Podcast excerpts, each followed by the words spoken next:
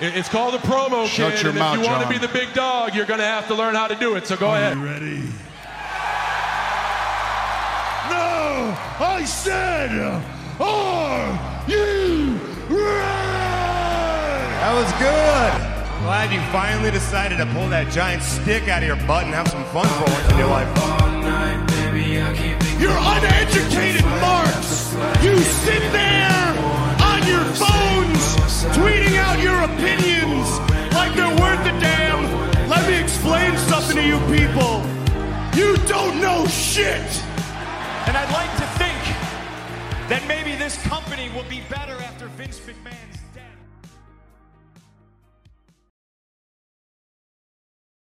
This past Wednesday, I had the incredible honor of sitting down with ECW original and hardcore legend Justin Credible, something that, to me personally, meant a great deal.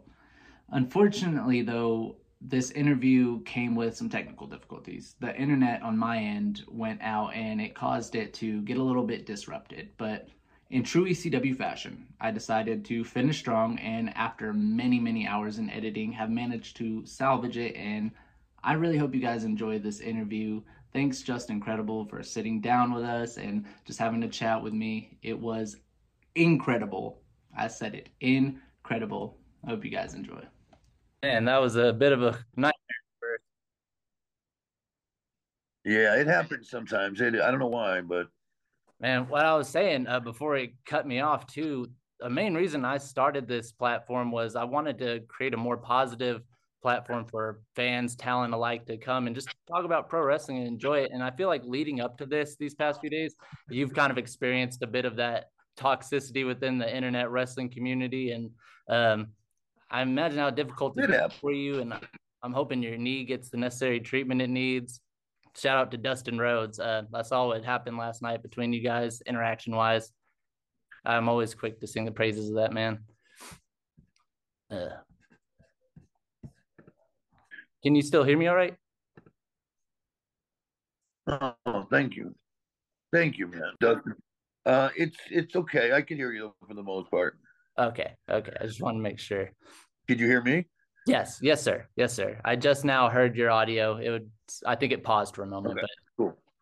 Um, so to open up, I have several questions for you personally, but this is a big question I have. Um, I'm from the West. Right. I'm the I'm from the West Texas area myself, and growing up four hours away from Amarillo, I damn near worshipped Terry Funk. I wanted to know and ask what was it like sharing an experience, uh, the experience of sharing a locker room with that man and just being around him, working with him so closely. He he was. I mean, um, it was almost like he wasn't real. Um, uh, there's certain people I was starstruck. You know what I mean? Because I've, you know, I've been around ever Stone Cold. He really, uh, I was so him and Dusty Rhodes were the only two that really I was like, wow. He was, and he was so, he was so generous. You know.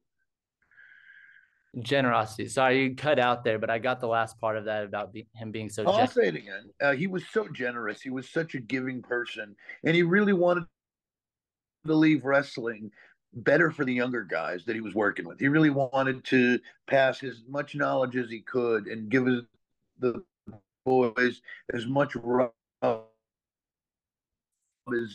he could. So you know, wonderful man.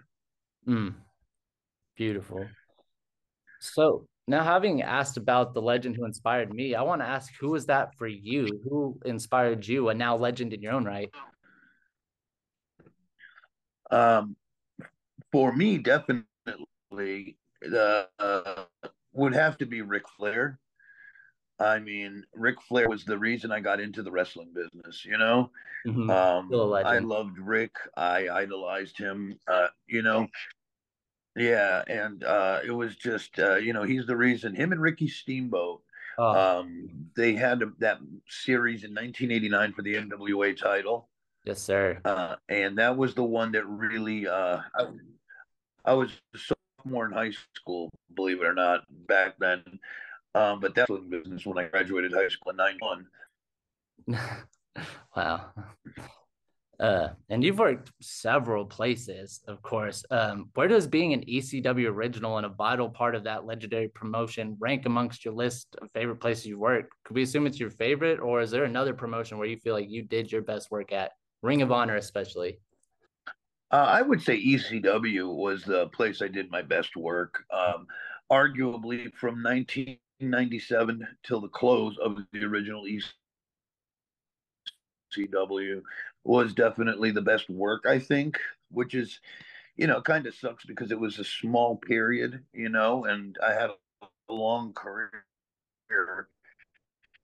Um, but the business was much different. There wasn't uh, after 2001 when WCW, other than Ring of Honor, but see, they weren't signing guys. It was a different thing. They would wrestle once every six weeks or something.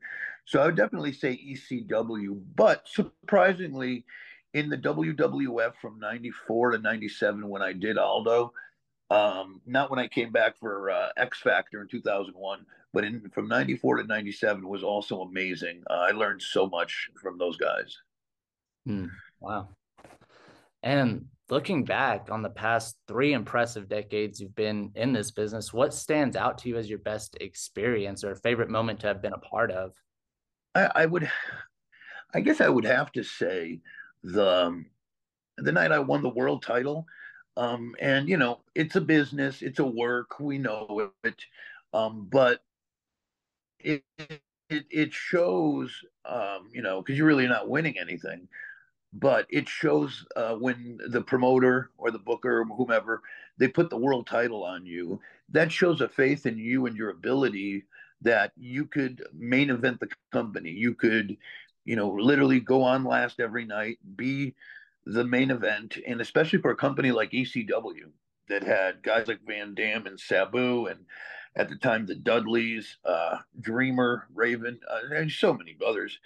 Um, Shane Douglas, the franchise, um, to be in the main event slot um, the night I won that title from Tommy Dreamer at the legendary ECW arena um, it was it was amazing. It was surreal, and also I didn't know about it until about ten minutes into the show.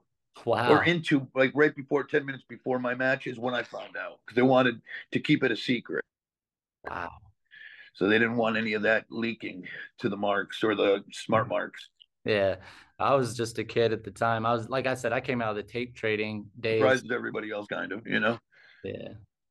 I came out of the tape trading days and I, I grew up on all of you guys. So to hear that little bit of a fun fact that you didn't know until 10 minutes prior, that's beautiful. And I told a local guy here that I interviewed recently that same concept of when you get that belt, that's the promotion saying you are who we are going with. We trust you with our brand. And so love to hear it. Now, yeah.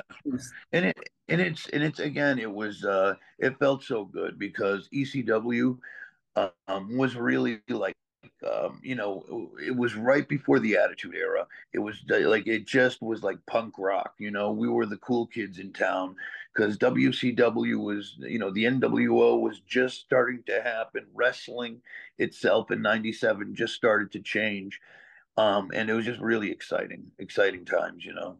Yeah, revolutionary. You recently said on social media that 2024 is most likely your last year for match. For sure. And that could have you wrestling whoever, whenever, wherever. But is there anybody or anywhere specific you want to end it at? Do there for a little bit. Uh, if you oh. could repeat it real quick, I'm sorry. Yeah, no problem. That's yeah. There was a bit of a delay. Sorry. Um, I said that. I'm we, sorry. I'm losing you again. This is such a pain.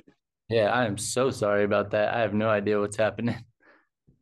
Um, you can you hear me? That's me? okay. No problem. No problem. Um, I can hear you, but you're still uh, very choppy. I'm trying to do as best a job I can. So uh, let's just give it a try. And if I do this, I can't hear you. Noted. Noted.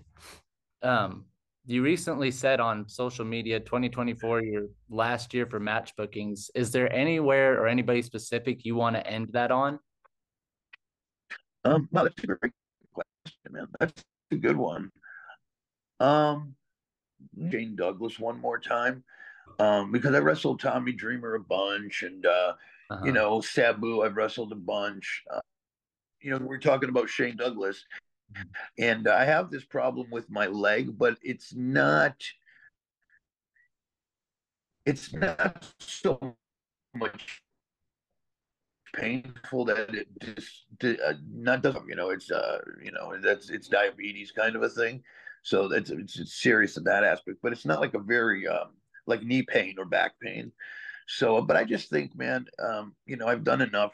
Why keep carting my old ass out there if there's really no you know what i mean? Um it, you know it, if it started to become fun again I, I would do it but it hasn't been fun in a long time. Um, I just feel like the business, and this is not a knock on the men and women that are in there today, but I just feel it's a different business today. And I don't even know if uh, what we did 25 years ago in ECW necessarily would even get over today because uh, the business is just so radically different. I said, again, not in a bad way, just different. And I, I can't, uh, I can't imagine kind of doing what they do. They're just a lot of wild stuff going on out there that my body can't handle anymore. yeah, I understand exactly where you're coming from. I mean, I recall in an interview you did with Chris Van Vliet, you had said that uh, the men and women in the business keeps you open to new ideas and where the business is at. And you just made a great point. I think a lot of us older fans have noticed too, like a lot of that older content uh, would have a little bit of question mark behind it now if you tried to display it now, especially um, with where the business is at and where uh, the controversies are lying now. Yeah. It also, too, um, one thing I was uh, trained by the Hearts in, in Calgary and the one thing that I find very different, um, I would even say odd, and I, I, don't talk to a lot of the younger generation, so I can't, I don't want to be critical without, you know, being, I don't want to be ignorant. Um, but it just feels like these uh, men and women are not worried about taking care of their their opponents' bodies. One thing, uh, this is from Brett Bret Hart, Bret the Hitman Hart. It's like you know, you take care of your opponent before you take care of yourself um, you know, when you wrestle me, I, I've never uh, hurt somebody in the ring. You know, never uh, you know put anybody in the hospital. You know, I'm not saying I was. You know, there wasn't a stiff shot once in a while, but barely. And, and to be honest, you know, I worked very uh, very safe um, and, and stuff. And I just feel like today um, that that's out the window. It's almost like um, you know, to me, that's not a work though. There's no art to it. If I sit there and uh, punch you as hard as I can in the face, where's the work? Then you're getting into something else. You know what I mean? Right. that's not the work of pro wrestling. That becomes like, let's just beat the shit out of each other. There's no art there. I want to make it look like I'm beating the shit out of you, and vice versa. That's the art, you know. And especially too, like, I'm not willing to get beat up um, on the have the experience as well. So, uh, you know, I don't want to go out there and God forbid I get hurt in an indie match, then I can't work at a, a regular gig because unfortunately there's not enough money out there in the indies to, to make a living. Uh, I should say, unless you really know now. You know, I haven't been on TV in a while, and that really always kind of, you know, is the you know, are, are, are the promoters going to book you? What are they going to pay you? What could you demand? So, uh, you know, yeah, you just don't want to go out there and get hurt. And then all of a sudden you can't work your nine to five. Then you're really screwed. Yeah. Then you're really screwed. I get it. Wow. Yeah. You know, and people don't see that or understand it. Fans are so cruel and vicious. Uh, they think somehow we're loaded. We're all rich. Not great money. I didn't make money where I was set for the rest of my life. Uh, you know, uh, I, I, got compensated well, but I never made over two hundred fifty thousand dollars in one year, um, which is you know it's good money, but I only made that one year. The rest was significantly lower. Um, so you know, again, you're not getting rich off of it. You know, and if you're not working or booked full time or uh, with a contract, you know, you're you're you're part part timer. So uh, you know, sometimes it's one player uh, older. My son, my oldest, graduated college. My daughter uh, is 19 years old. Uh, she she's out of school right now. She's working, and I have a 17 year old who's in juniors uh, to earn a living for these for these folks. You right. know, right for the kids and for my wife and for her, you know, you know. And this is coming from somebody who at one point was number six on the PWI top 500. I know. that was wild. That was really cool, actually. And I know, again, I know that it's a work, but um, you know, that year, what it means for me, like again, I translated. I translated to I was a big enough star in the business, right, to Right. be up there with those names. Uh, you know, the hunt, the Triple H's, the Rocks, the Austins. That's a hell of a that's a hell of a lot of great company right there. So it, it was amazing. That was a really good year. And again, um, if WCW and ECW did not go out of business in 2001, my career would have been drastically different because I wouldn't have had to go back to WWE and put into a situation where I was a job. I was in my next step, whether it would have been another promotion or even a WCW or something else. I just kind of everything went under, and uh, all of a sudden you have 300 wrestlers wrestling for both ECW, WCW, and WWE. Then in a matter of a couple of months, half of those uh, job opportunities are gone because both those companies went under. That's another thing people underestimate, don't realize. You know what I mean? The supply and demand for wrestlers then was crazy because you had so many full time jobs, and then especially when WCW went under, man, so many people lost that uh, and the opportunity for those jobs. So Vince really monopolized everything, including the pay, which is you know you know how that goes. It was wild. I Vince, I say Vince because that's what we used to, meaning WWE. I guess Vince is a bad word these days. I still am used to using Vince, but I should say the WWE. Yeah, no one's gonna slap you on Yeah. the today. It's it's still weird, man. I can't I can't believe that that came out, man. Too into it because I, I I couldn't read the shit. I mean, I kind of have an idea of what happened from what I hear, but uh, I couldn't read it. I did, you know. But uh, you know, you never saw anything, but you heard rumblings. You know that a lot of wackiness going on, man, and uh, it's just crazy. You know what I mean? It uh, and it's crazy that it came out now Yeah. too. You know, but it's it's wild. All right. Last question I have for you is a very odd one, but I've been waiting a long time to ask you this one. Let's Uh, go. I think maybe a handful of people understand what I'm even talking about. There was a mobile game in the App Store around 2014 15, maybe called Justin Credible versus. Robot zombies. Yes, I'm so glad. I wondered if you knew about this or anything like that. It was fucking fun as shit. I I did know about it. They were uh, really cool people. I didn't make a dime off of it, um, but I just thought uh, I just thought it was so cool that these fans came up with it. Uh, and again, it's just kind of neat, um, you know, to just download it and just you know, it was a generic little thing, but I thought it was interesting. And uh, you know, they just wanted to do something cool for themselves. I guess they were young and de- developing stuff, and uh, we had a little bit of a relationship. Unfortunately, you know, it just was, you know, it lasted uh, for a very short time. But uh, yeah, it was definitely cool. I wish we could have uh, monetized it or So, unfortunately, at this point in the interview, the call got dropped, cut off completely, and thankfully, it was closer towards the end of the interview. There's a little bit of a bonus clip here added on, Justin Credible. To his credit, let me finish out strong, and I really appreciated that. I didn't want the interview to go out that way, and luckily, we didn't let it go out that way. I hope down the line we can reschedule this interview and get a little bit more in depth of questions, but Thank you guys for watching up to this point and enjoy this little bit of exit clip. That's for allowing me the opportunity to finish this off properly. I felt, let's finish this up. Let's see if we can keep it going. yeah. Yeah, it's a, we're doing this interview here at our show's main Nice. building and the internet here is having some issues. So the, the app question was my last question. I just wanted to thank you. Hey, I, I listen.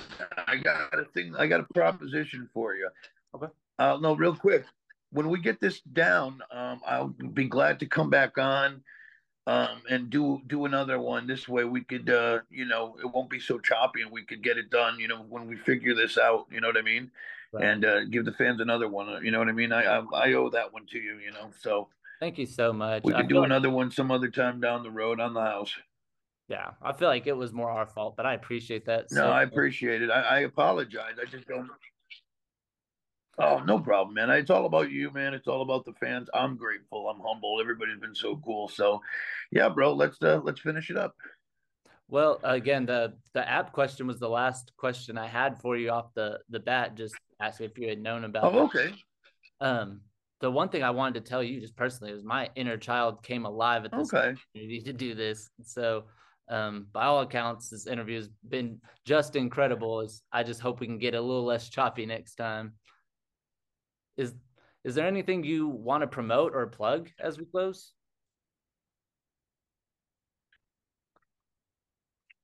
Hell yeah, man. Well, I um no, man. Just uh, you know, just thank you for your support, man. I appreciate it.